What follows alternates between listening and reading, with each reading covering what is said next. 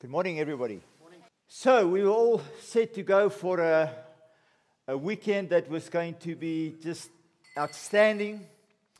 Five families together, and the one thing that we had in common is we all had small children aging between like three and ten. And we're heading off to the African bush in the country where we lived at the time, Botswana, and driving to this perfect place where we're going to have the most amazing weekend. And we set up camp, and a little bit later in that afternoon, uh, the children came to us and said they wanted to go for a walk. And we were quite cool with this because we knew the area pretty well, and so it was familiar to us. And so they set off. But when they came back an hour or so later, we discovered that we are missing a few numbers, including our little three year old. As we asked the older kids what happened, they said they don't know. They, they were walking along, and then the grass was very tall, and the next thing they looked, these kids were gone. Our precious little three year old was lost. And so we, we do what parents do. We set out search parties and drove in our 4x4 vehicles, some getting on the top of the vehicles to try and scan the horizon. It's trying to find these kids somewhere. And after a long search, we found these three little kids walking in completely the wrong direction, utterly lost. Well, you can imagine the celebration that we had when we were reunited. One of the little children was with our three old at the time and said, she said, I will never see my mommy and daddy again. Lost and found. Roll on uh, five or so years later, it's a Sunday morning, and I walk through the ch- doors of a church for the first time on invitation of Elise, and I'm thinking to myself, man, this is probably the last thing I want to do on a Sunday morning, is to hang out with these weird people. But I made a commitment to it, and so I decided to keep it. And I was thinking to myself, I don't need this. I'm okay. I'm a good father. I work hard. Life's good. And as I sat down over the next few weeks, and a very skillful preacher began to open the message of the gospel of grace, I began to realize that I'm not that okay. I began to realize that what I thought defined a life that's got that I had together wasn't that at all. I actually began to realize that I was lost. And so, as I sat during the next few weeks and hearing the gospel unpacked to me, it became clear to me that my definition of a life that's together and the, the definition of the gospel is so different. And I came to faith a few weeks later, asking Jesus to forgive my sins and to change my life from the inside out which is what, which is what he did so beautifully. Lost and found. Jesus in the Gospels of Matthew, Mark, and Luke tell a lot of stories, about 40 or so stories or parables. And when he told these stories, man, he utterly confused the listeners. He left them perplexed and confused. And the reason he did so is he wanted to provoke the imagination. He wanted them to see life differently. He came to announce that the kingdom of God is here, and with it, some important life decisions that needed to be made. And so he, he tells three stories back to back the stories of a lost sheep, a lost coin, and the one that I want us to focus on this morning, a lost son or a lost brother. And we find this in Luke chapter 15. So if you can turn there, and we'll pick it up from verse 1. Luke chapter 15, verse 1. Now the tax collectors and sinners were all gathering around to hear Jesus. But the Pharisees and the teachers of the law muttered, this man welcomes sinners and eats with them. Then Jesus told them, this parable. Jump to verse 11. Jesus continued There was a man who had two sons. The younger one said to his father, Father, give me my share of the estate. So he divided his property between them. Not long after that, the younger son got together all he had, set off for a distant country, and there squandered his wealth in wild living. After he had spent everything, there was a severe famine in that whole country, and he began to be in need. We jump to verse 17. When he came to his senses, he said, I will set out and go back to my father and say to him, Father, I have sinned against heaven and against you. I am no longer worthy to be called your son. Make me like one of your hired servants. So he got up and went to his father. But while he was still a long way off, his father saw him and was filled with compassion for him. He ran to his son, threw his arms around him, and kissed him. The son said to him, Father, I've sinned against heaven and I've sinned against you. I am no longer worthy to be called your son. But the father said to his servants, Quick, bring the best robe and put it on him. Put, it, put a ring on his finger and sandals on his feet. Bring the fattened calf and kill it. Let's have a feast and celebrate. For this son of mine was dead and is alive again. He was lost and is found. So they began to celebrate. Meanwhile, the older son was in the field. When he came near the house, he heard music and dancing. So he called one of the servants and asked him what was going on. Your brother has come, he replied, and your father has killed the fattened calf because he, he, has him back safe and sound. The older brother became angry and refused to go in. So his father went out and pleaded with him. But he answered his father, Look, all these years I've been slaving for you and never disobeyed your orders. Yet you never gave me even a young goat so I could celebrate with my friends. But when this son of yours, who has squandered your property with prostitutes, come home, you kill the fattened calf for him.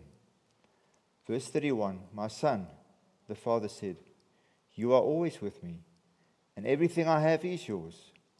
But we had to celebrate and be glad because this brother of yours was dead and is alive again. He was lost and is found. This is the word of God. Jesus tells this story to explain that he exists to reach out to lost people. This is the mission of God. This is the essence of what we believe that Jesus paid the ultimate price so that you and I, together with the rest of humanity, can be reconciled to our Creator that you and I may never be lost again. Jesus came to put an end to our lostness. And as we will see this morning, there is more than one way to be lost. The younger brother shows us that we can be lost by running wild. Most of us have been there, doing what we want, when we want, how we want, where we want. Wild living. It's not difficult for us to see in the story just how wild and how lost this young brother was. But there's another way to be lost, and it's through ladder climbing. At which point you say, Christo, what on earth are you on about? So let me explain. A ladder climber is someone who has the belief that through their moral and religious efforts, they can earn God's love, acceptance, salvation, and heaven.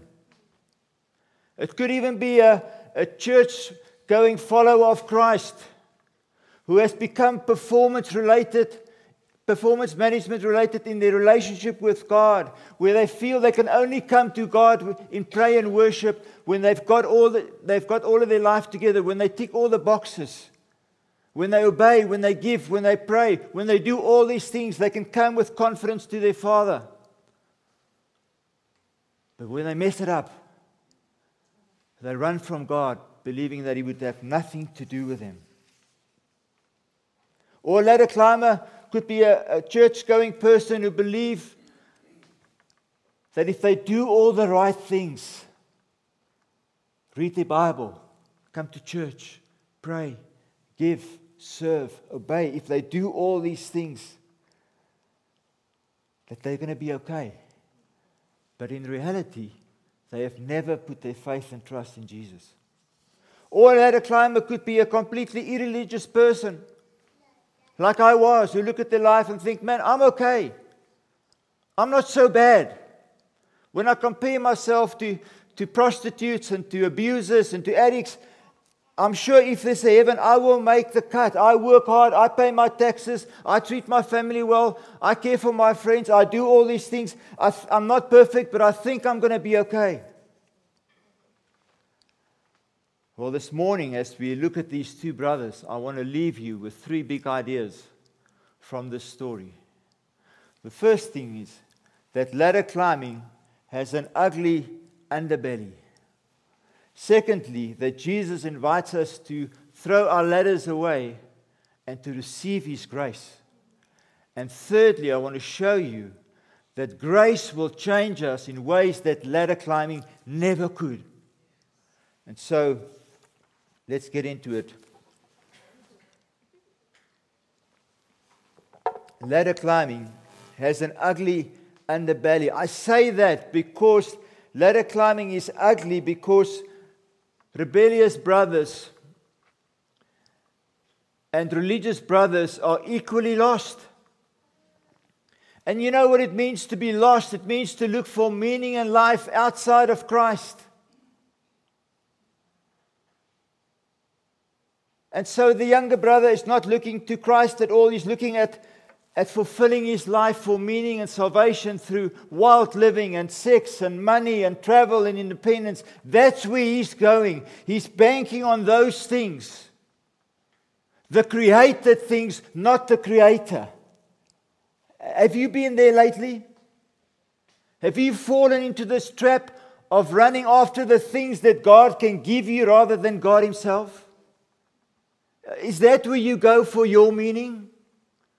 Because, my friends, if you do that, you're going to end up disappointed because those things were never, ever meant to give you meaning. They never will. Meaning comes from God and God alone. And so, if you like the younger brother and you run after all these things and thinking, this is going to make my life cool, sorry to tell you, but it's going to disappoint you. You will not find meaning there. You will not find salvation there.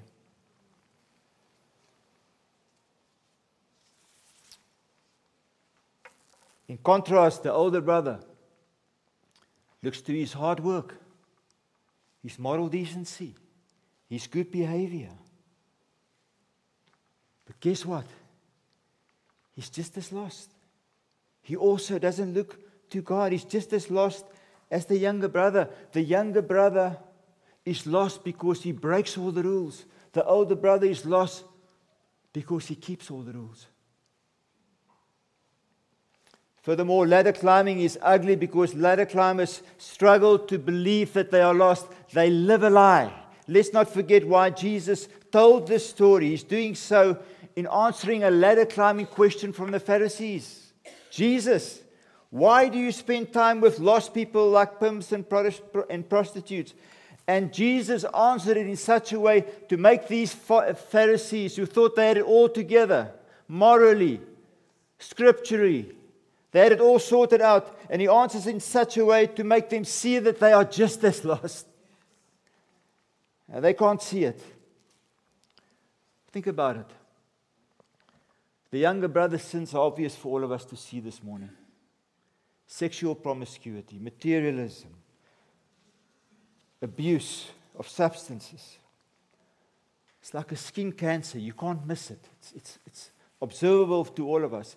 But the older brother's sins are not that obvious at all. It's like a secret tumor that's working inside of him, and it's lethal for that very reason.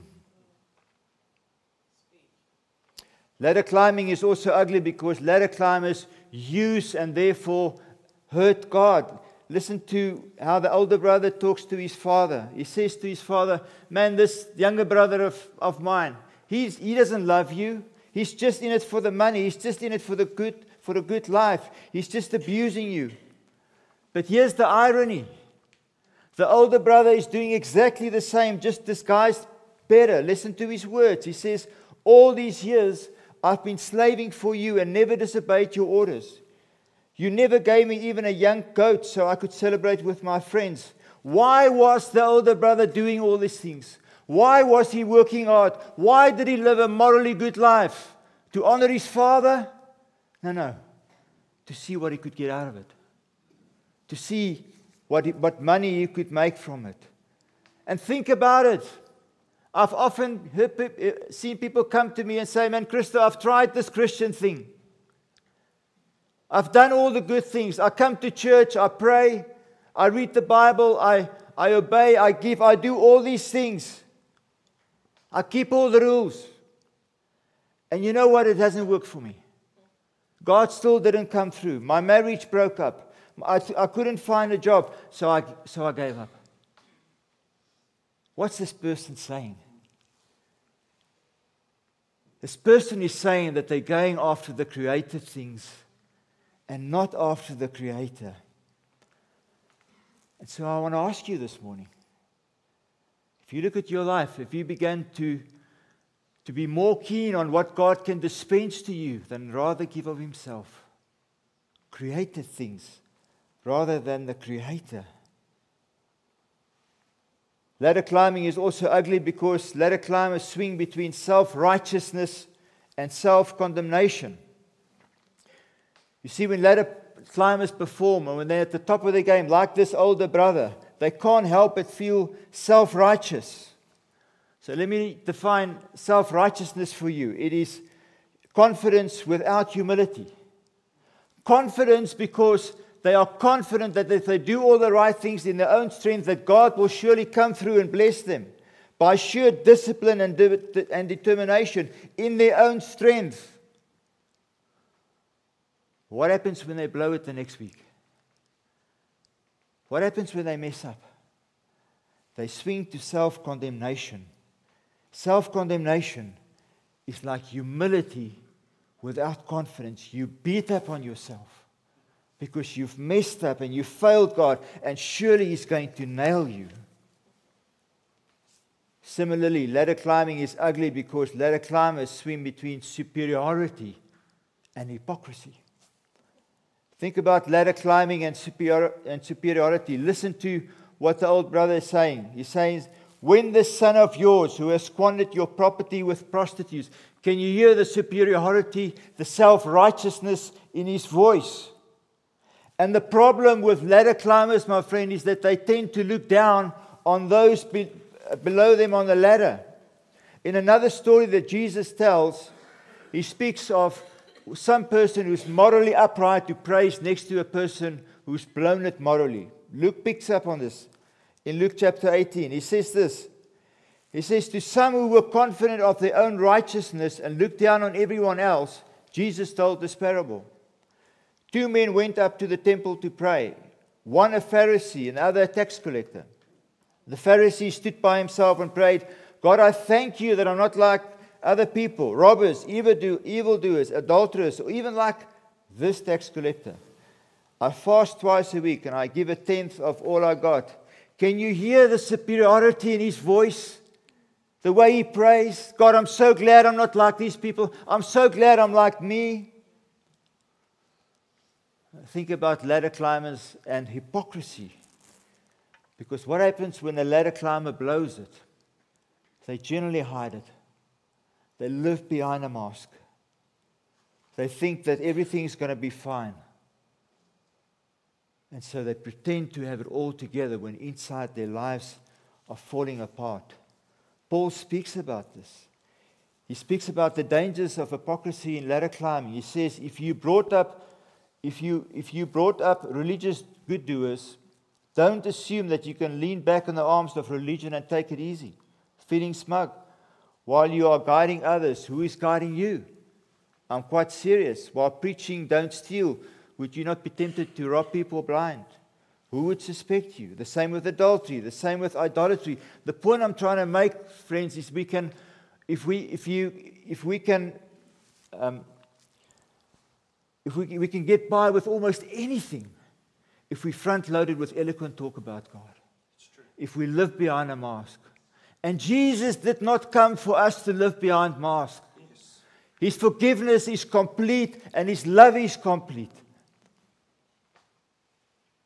Ladder climbers are ugly because ladder climbers can't become completely loving people. We see how badly this elder brother treats his younger brother.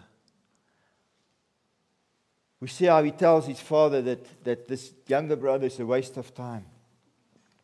And the story doesn't tell us so, but I'll be surprised if one of the reasons why the rebellious younger brother left home was not that he was tired of living with his nitpicking, religious, superior thinking older brother. When he returns, he even refused to call him my brother. He says to his father, The son of yours. Look at how he treats his father.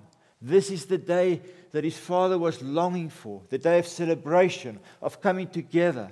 And what does he do? He spoils it by not pitching up.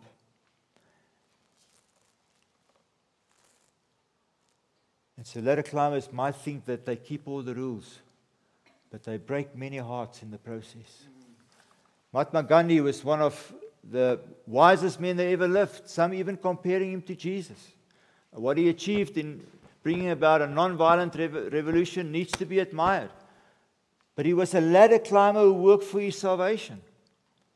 And so when you go and study his life a little bit closer, you realize that he did all these amazing things, but he treated his wife so badly. You see, morally decent but relationally destructive.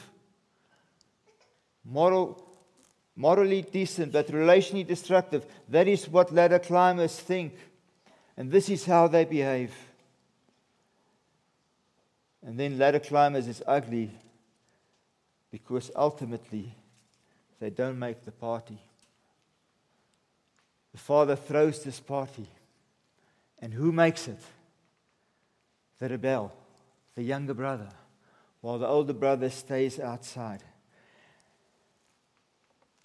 And it's not hard for us to draw the parallels with Jesus here.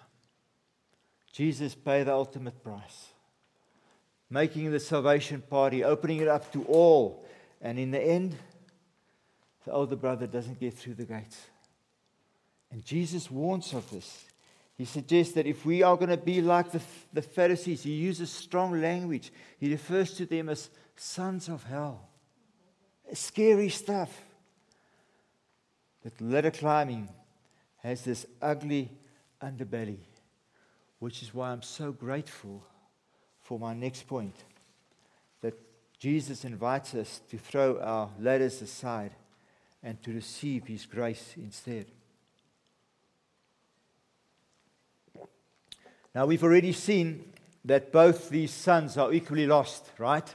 Just in different ways. But now we see that they are both equally loved by their father. And so when the younger brother, after all his rebellious behavior, comes back, the father rushes out and go and greet him, put a robe on him, put shoes on him, hug him, kiss him, which was not the thing to do in the culture at the time. But it's an expression of his love and say, Welcome back, my son. I don't care what you've done. I don't care how badly you've messed up. No questions asked, no conditions set. Love, acceptance on full display. That is grace. Aren't you relieved this morning that Jesus does not expect us to fulfill a certain behavior to come to Him? We can come as lost as we are. No questions asked. No, how did you mess up so badly with this? What about this shame that you're carrying with you? None of that. That's the invitation of grace. Just come to me. I'll forgive your sins. I'll give you a brand new life. That's what the Father does for the younger brother. But he equally reaches out to the older brother. He goes outside to him and says, Man, I've always been there for you. I've always loved you. Come to the party. You can be a part of this. I'm not excluding you in any way. And so he sacrifices his best. He throws this party with a fattened calf. And just like Jesus gives of his best on the cross so, whether you are a younger, rebellious brother this morning or a morally uh, superior elder brother, you can be part of the same party. This is where we find salvation, says Jesus. Not at some far off exotic place. No, no. If you're a younger brother this morning, the place where you find salvation is at the foot of the cross. And if you are an older brother this morning, you will not find salvation at the top of the ladder, but you find salvation at the foot of the cross. And so Jesus breaks all the rules and breaks through into our lives and assures us that we are not saved by what we did, but, but by He did. We cannot work ourselves into the ground to find His favor. That's not why He came, folks. He came so that all of us can end up being lost, whether you are an elder, rebellious brother, or younger brother, or a morally superior older brother. Jesus died so that we can come to Him this morning despite our rebellion, despite our moral best efforts to impress Him. And there's a word for that in the Bible. And the word is grace. And that's what Jesus is inviting us to this morning. Whether you have never put your faith and trust in Jesus, or whether you've been a seasoned campaigner, Jesus invites you this morning to drink of his grace again. Because we lose the plot. We begin to think that we can impress God by doing all the right things and we expect Him in this transaction to repay our best efforts so that we can make life work on our terms. And He's saying, forget all that this morning. Throw your lather away. Drink from my grace. If you've worked yourself tirelessly over the last while and you don't feel His presence, drop all your effort and come to Him and drink from Him. We meet God at the bottom end of the cross, not at some, some exotic destination, and not on top of the ladder. And so, for some of us this morning, we, we need to come down our ladders, which brings me to point number three. And grace changes us in ways that ladder climbing never could. And I want to give you six, I'll just fly through these six amazing ways in which grace changes us in ways that ladder climbing never could. Number one, grace makes Christianity fundamentally different to every other religion in the world. You see, there's this common misperception that all religions are superficially different but fundamentally the same, when the exact opposite is true. All religions are superficially similar but fundamentally different. Christianity is, is fundamentally different to everything else. All the other religions say you can, you can get God's approval and salvation if you do this and this and this. If you follow all these rules, this can be achieved. If you are an Orthodox Jew, you believe that if you obey the 613 commands of the Torah, that God will secure your approval. If you are a Buddhist, you seek to live by the rigorous disciplines and attitudes prescribed by the Eightfold Noble Path. If you're a Muslim, you live by the five pillars in the hope that Allah will get you into heaven. If you're a Hindu, you visit the temple and you sacrifice offers so that your finances can improve and your sins can be forgiven and that bad karma will be removed and that you will have a better reincarnation. You see, you do all these things. Jesus says to come to me, you don't have to do anything.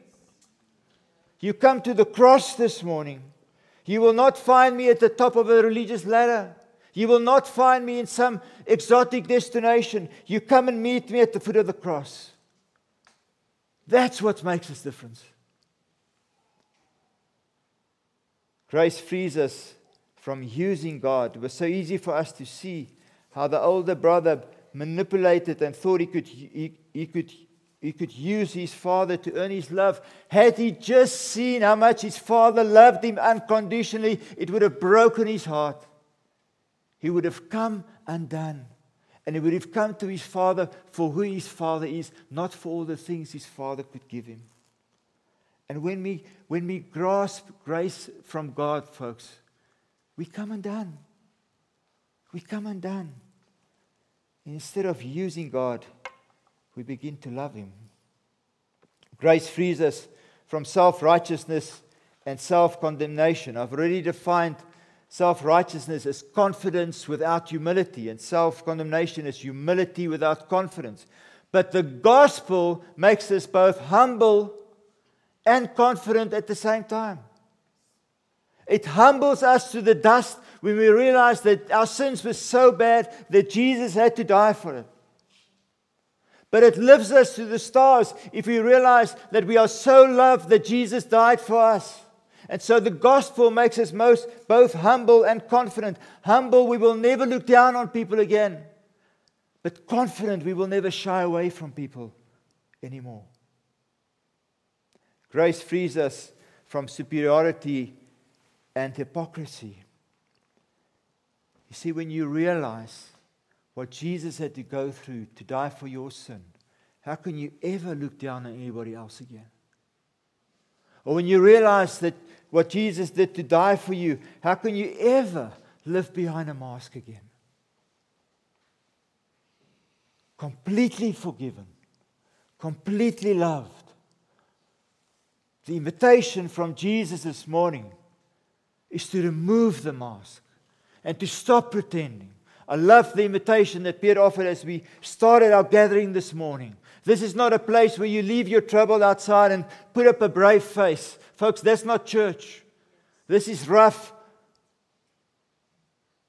sometimes a little chaotic. But the invitation from Jesus this morning is come as you are. Don't pretend you're something that you're not. Don't fall into these religious traps and build a life that looks impressive to those outside of you. No, no. Just come as you are. Take your mask off. That's why I died on the cross. Hypocrisy, no more. Self righteousness, no more. Grace helps us to, to love others and do what is right with the right spirit of joy. We are able to love other people. You see, when we begin to drink from God's unconditional and undeserved love, He's, able, He's enabling us to love others. Even when they seek to harm us or when they seek to hurt us, we can love them. And we're doing this with, with a spirit of joy. Just look at this older brother. There's not much joy in his life, right? It's white knuckled obedience. And so I want to ask you do you read the Bible because you have to? Do you pray because you have to? Do you come to church because you have to? Do you serve because you have to? All that thinking can go when we gaze upon the cross and we see what Jesus has done for us. All of it. We see the one who accepts us at the cost of his own life. That will melt your heart, my friends. And that will enable you to love people, even those that you, you don't, that you don't get on with you. That will give you a spirit of joy, even when circumstances go against you. Only grace can do that.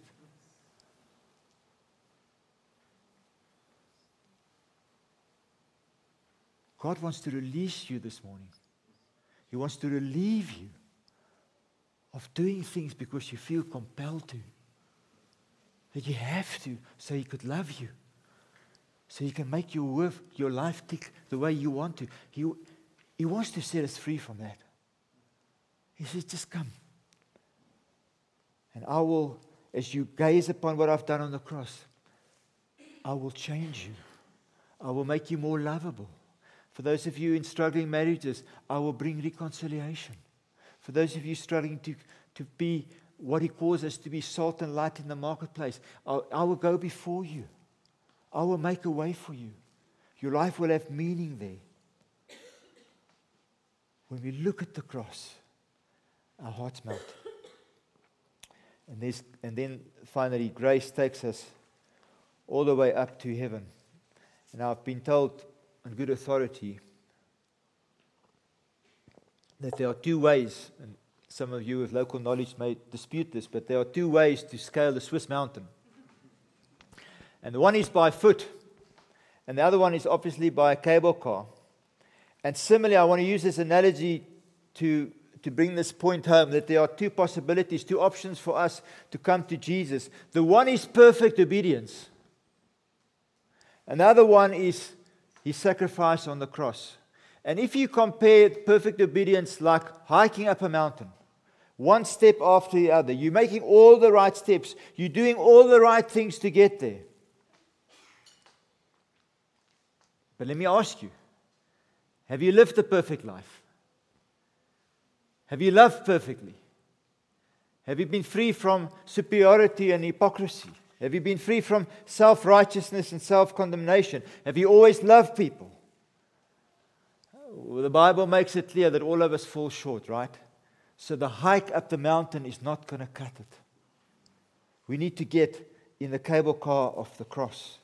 And the cable car of the cross makes it possible for rebellious younger brothers and religious older brothers to get into the same carriage side by side, but there is a, but there is a condition. We need to throw our ladders away. Your ladder will not fit through the door. And so it is not good people who gets into heaven, but it's forgiven people, and you will find salvation, Jesus says to us, at the foot of the cross, not at the top of a religious ladder, not at the end of a religious feast not at the end of a religious fast.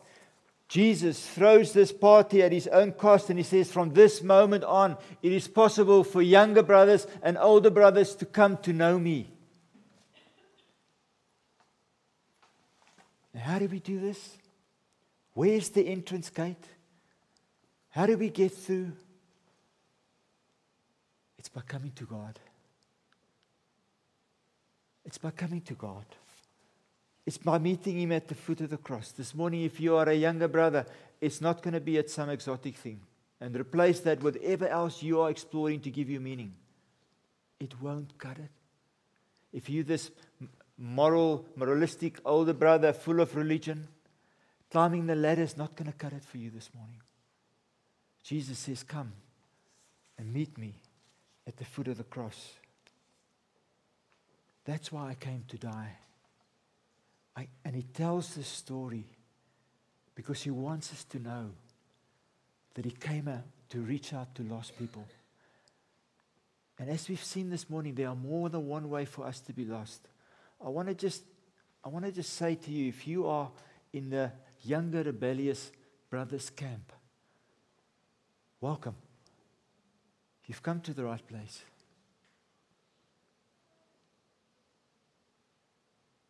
Jesus wants to meet with you.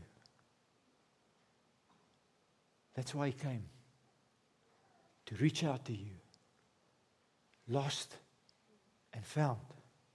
There are many people in this building who can stories, tell stories about being lost and found. If you perhaps this morning you find yourself, even without knowing, in the camp of an older religious brother, Jesus came for you too, because you also lost. And He wants you to kick your ladder aside this morning and to come to Him, because He'll change your life. If you've worked yourself into the ground for His favor, God wants to set you free from that thinking this morning. He says, Come and look at this cross. Come and look at what I've done there. Come and look at the price that I paid so that you can live in the most vibrant relationship with your Creator. You will find meaning. You'll find salvation when you come to me. And so that's the invitation, my friends. Lost and found. Rebels, religious. Doesn't matter where you find yourself in either of those camps or somewhere in between. This morning, we look upon the cross and we begin to drink from the one who's dispensing, dispensing to us love, acceptance, salvation, heaven. Why would you not do that? Why would you settle for anything less? than to have this intimate relationship with you. Why would you not get up tomorrow morning and say, I want to grab the scriptures, not because of some somebody makes me feel guilty. I want to read about Jesus. I want to give him the chance to change my life through this book. I want to pray to him. I want him to come and work in the inside of me and change me from the inside out. I want to come and live in a community like this where shoulder to shoulder we live and we work together. And we want to see our city and our nation changed by the gospel. That's the invitation. And if you've settled for anything less, I know what that feels. I've tried religion. And this morning, God says, Come to me. Just come as you are. Come as you are lost and found. Come as you are.